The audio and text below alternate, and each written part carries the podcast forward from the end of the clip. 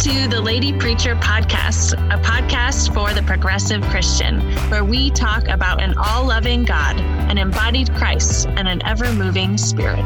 Dive right in as we wrestle with what it means to live out our faith in the world.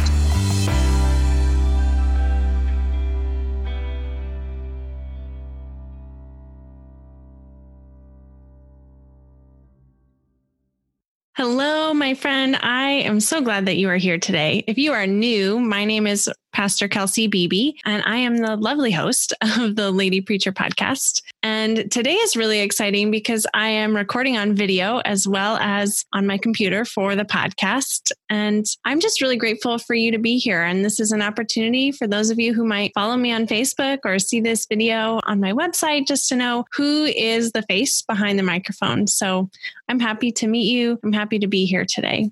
We are going to just dive right in. I am going to read from the book of Romans today, which is one of the letters from Paul, the Apostle Paul. And some of the words might sound familiar to you. And if they do, I invite you to listen to them with new ears. Try to, to take them in as if you haven't heard them before, as if this is brand new good news that you are hearing today. So I read now from the book of Romans.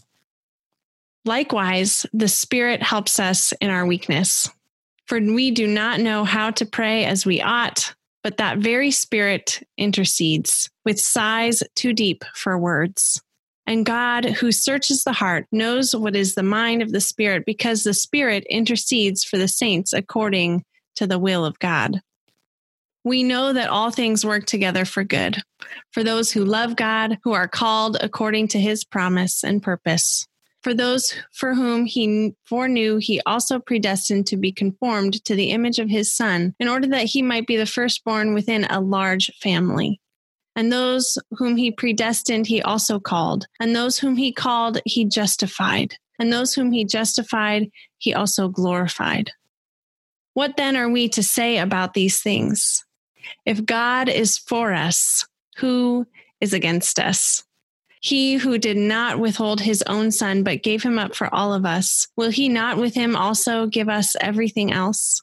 Who will bring any change, any charge against God's elect? It is God who justifies. Who is to condemn? It is Christ Jesus who died, yes, who was raised, who is at the right hand of God, who indeed intercedes for us. Who will separate us from the love of Christ?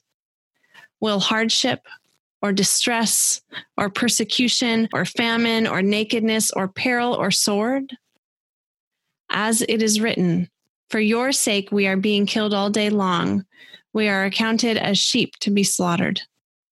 No, in all these things we are more than conquerors through him who loved us. For I am convinced that neither death, nor life, nor angels, nor rulers, nor things present, nor things to come, nor powers, nor height, nor depth, nor anything else in all creation will be able to separate us from the love of God in Christ, Jesus our Lord. Here ends our reading. I invite you to pray with me. Gracious and Holy and loving God, help us to hear these words from Paul and rest assured that nothing, nothing can separate us from your love and the love of Christ. Open our hearts and open our minds and fill our well today. In Jesus' name we pray. Amen. My friends, the last few months have been really, really hard. I don't think anyone truly expected all of the repercussions that have happened in the last few months due to COVID 19 and the coronavirus, due to political unrest, due to the resurgence of racial justice movements and equal rights movements. We have had people struggling with losing their jobs. We've had an eruption in the world of politics and people on the right and people on the left and people in the middle and people on the far sides of everything. And not only that, but this is affecting all of us personally, deeply, and professionally as well. I know a lot of folks are struggling with depression and anxiety and fear, and all those things can seem to feel really heightened right now. And it's been really, really hard. People have lost loved ones. People have struggled personally with their own health and well being. People have walked really hard roads, journeyed really hard roads recently. And this is not just affecting us, it's affecting our relationships and the world around us.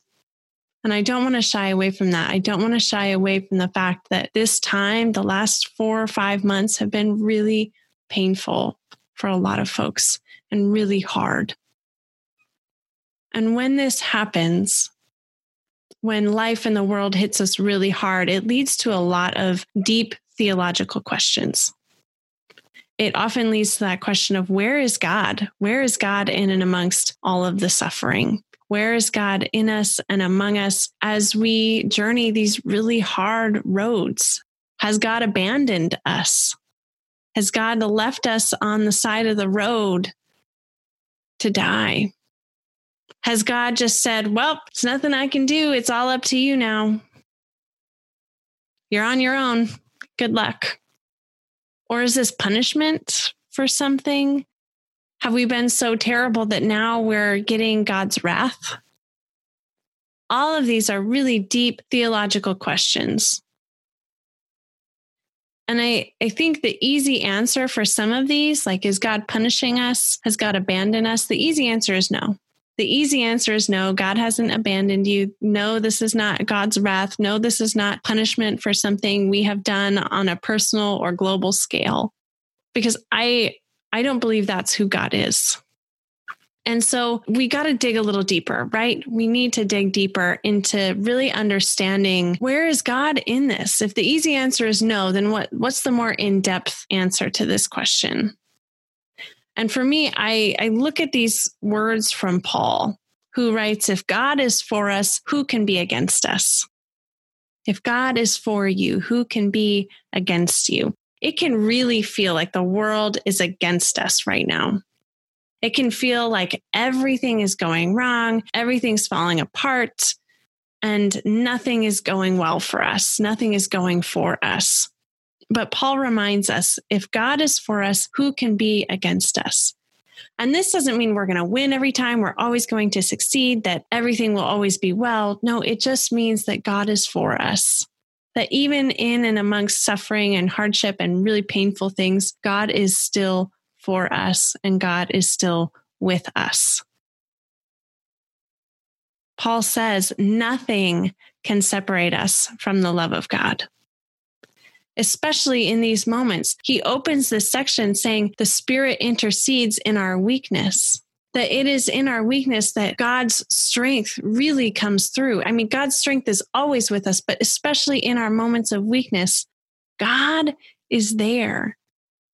So often as humans, we feel like we can do it all. We can take it all on. And this is our reminder too that that we do need to lean on God that for a lot of things, we do need to rely on God and God's strength and God's comfort and God's guidance.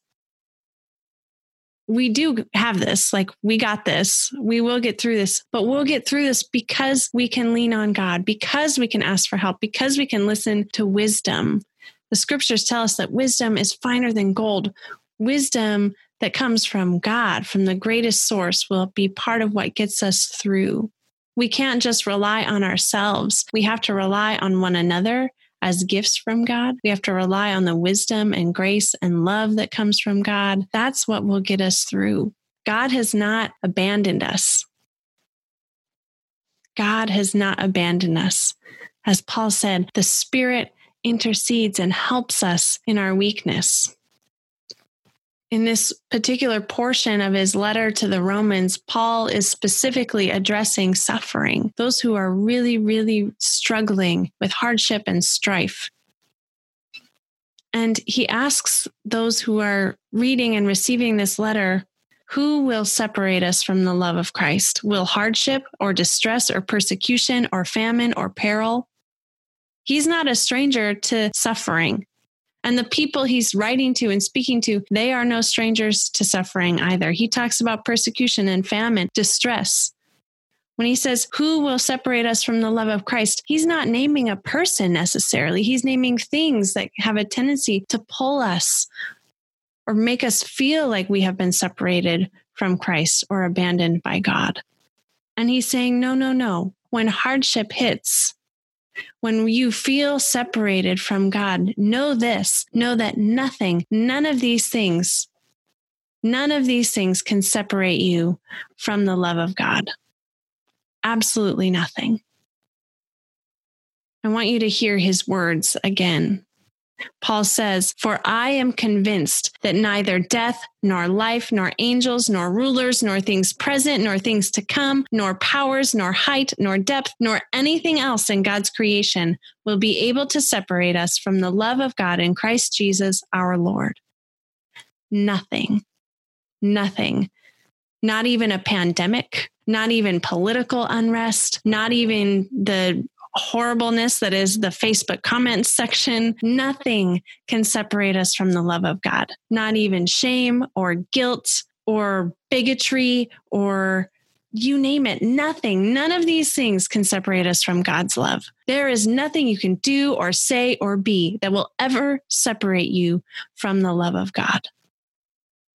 And so this begs the question then what do we do with that? What do we do when suffering comes? Paul says, when suffering comes, we hope relentlessly. We hold on to that hope. We hold on to the knowledge that God has not abandoned us, that God is with us, that God was with Christ on the cross, and God is with us in all of our suffering and all of our trials. And then we respond to that love and that grace of God by living in grace and love ourselves. We hope relentlessly when things get hard. Without reason, without anything else, we just hope. We hang on for dear life to that hope that this can't be all there is. There is more, that God is there in and amongst it all. We trust and know that God doesn't just lead us beside still waters, but God is with us through the mountains and the valleys of life. God is with you through the mountains and the valleys of life. Whatever it is you are facing or struggling with, know that God sees you, God hears you, God cries with you. On those days where you feel lonely, where you don't even want to get out of bed, where the world just feels chaotic and hard and painful, know that God is with you in those moments. God has never abandoned you. God will never abandon you. God loves you relentlessly, relentlessly. Nothing, nothing can separate you from that. Go in peace, my friends, and serve the Lord. In response to God's grace, give grace and love freely to all because you have received it freely. Amen. My friend, thank you so much for joining us today. I am so grateful for you. Without you, this ministry would not be possible. So thank you from the bottom of my heart. The Lady Preacher podcast is part of a nonprofit called Dancing Pastor Ministries, and you can find us online at dancingpastor.org or join the community by finding us on Facebook at Dancing Pastor Ministries. If you would like to be a part of supporting this podcast, there are many ways you can do that without giving monetarily. You can share our posts on social media, send an episode to a friend, or just leave a review. If you would like to support us financially, you can do so at dancingpastor.org slash give. My friend, you are a gift. Thank you for being here and God bless.